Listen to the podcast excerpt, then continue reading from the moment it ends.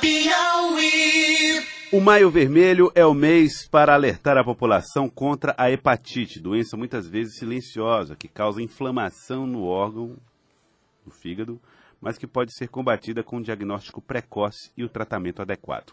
Vamos saber mais sobre a doença, o tratamento e a prevenção com Juvenal Gomes, médico gastroenterologista, que vai conversar conosco aqui no Acorda Piauí. Gastroenterologista e, hepatolo e hepatologia também, né? Doutor Juvenal Gomes, bom dia, obrigado por aceitar o nosso convite. Primeiro, como é que se evita a hepatite? Ah, bom dia, bom dia a todos os seus ouvintes. Bem, as hepatites, a gente tem é, cinco tipos de hepatite né, no Brasil: A, B, C, D e E. No Brasil, na verdade, os tipos mais comuns são os tipos A, B e C. D é um tipo de hepatite que é comum na região amazônica, tem uma importância epidemiológica na região amazônica. E a E é mais comum nos países africanos e asiáticos. Para evitar a hepatite, é, começando da hepatite A, a hepatite A tem uma transmissão fecal-oral. Então, como é que você evita? É um vírus que tem uma transmissão fecal-oral. É melhorando as condições de higiene, de saneamento básico, né, impedindo a contaminação da água, principalmente nas regiões mais carentes, né, onde não tem saneamento básico é, fazer higiene pessoal, né, após usar o banheiro, lavar bem os alimentos. Né, Esse, essas são as principais medidas. Lavar sempre as mãos lavar as com mãos sabão. com né? sabão. Isso é um remédio muito indicado para muita coisa, né? Lavar, Lavar as mãos, as mãos, com sabão. exatamente. Aí você vai estar tirando todos as, os vírus, as bactérias e vai estar impedindo é, essa Uma medida muito simples. muito né? simples, né? E aí você vai estar impedindo essa contaminação é, por, essa, por, esse, por essa via. A hepatite B já é uma doença sexualmente transmissível que também pode ser é, transmitida através do contato com o sangue, né? com sangue de pessoas contaminadas. Então, daí, é, ter cuidado com a questão da, da- das lâminas de barbear, é, colocação de piercings, é, uso de seringas né, contaminadas, uso de agulhas, compartilhamento de agulhas. Um outro mecanismo pelo qual a hepatite B é transmitida é, é, um, é um mecanismo que é no, no parto, muitas vezes, da mãe para o filho, né? Que é, é a transição vertical.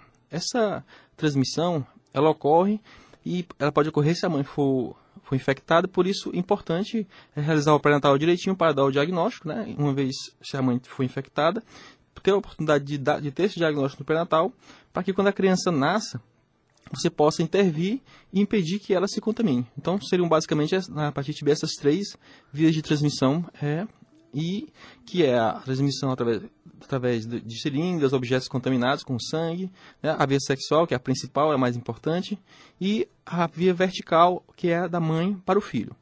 A hepatite C, é, ela tem uma, uma transmissão semelhante à hepatite B.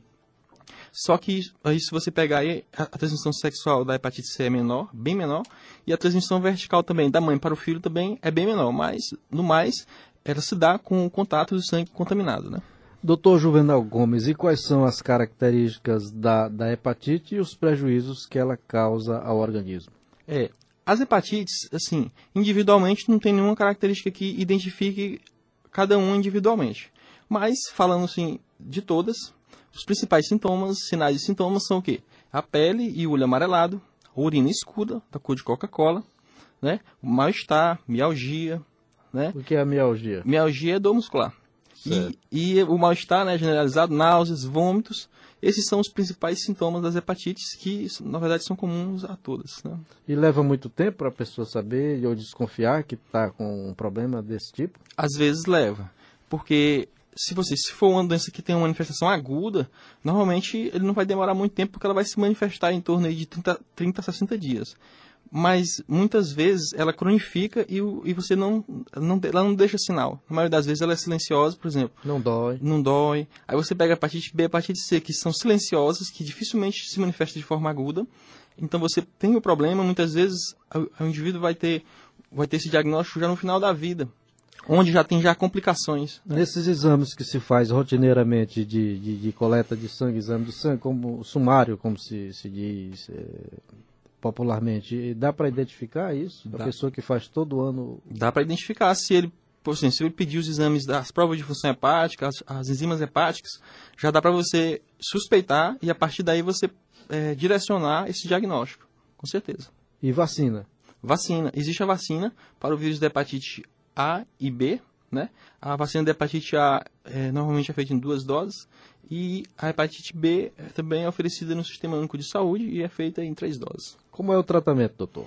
O tratamento da, da hepatite A é o tratamento, ele é, ah, como é uma doença autolimitada, quer dizer, o próprio organismo resolve, vamos falar assim, o tratamento é um tratamento de suporte, falando da hepatite A, né? É só a questão do repouso. É mais simples? É mais simples.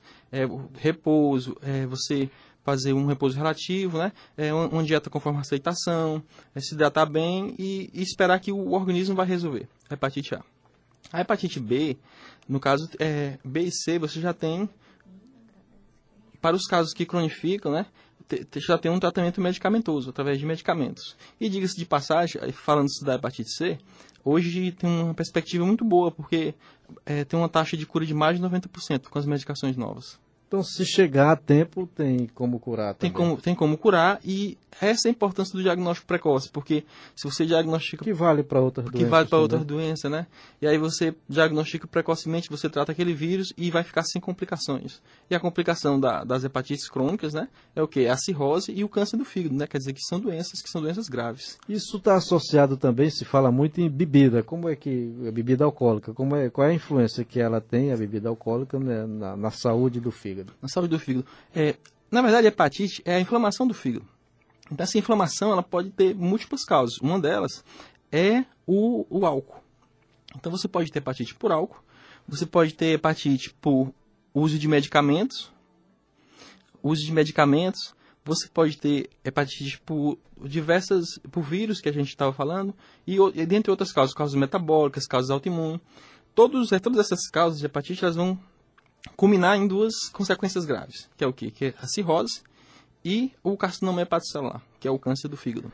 É, doutor Juvenal Gomes, é, comumente se faz campanhas de cuidados com coração, hipertensão, AVC, isso tudo. E em relação ao cuidado com o fígado, tem essas campanhas educativas ou não? Tem essas campanhas, sim. Nós temos agora o maio, né? É, e tem em julho amarelo também. Ah, então, então por isso é que estamos conversando já. Por isso é que a gente está. Exatamente. Então, é, assim, uma ou duas vezes por ano tem essas campanhas que, por sinal, são muito importantes porque é, ela sinaliza para as pessoas às vezes que não estão muito, né, não estão ligadas, muito né? ligado na coisa e de procurar o serviço médico, poder fazer seus exames e de repente ter o diagnóstico. Tá bom, então vamos agradecer ao doutor Juvenal Gomes, gastroenterologista e hepatologista, não é isso que chama? Isso. Pela entrevista, pelos esclarecimentos, pelas informações acerca dos cuidados da prevenção e também do tratamento da hepatite. Ou ah, das hepatites. Das né? hepatites, isso. Obrigado e eu que agradeço. Tá, muito obrigado e bom dia.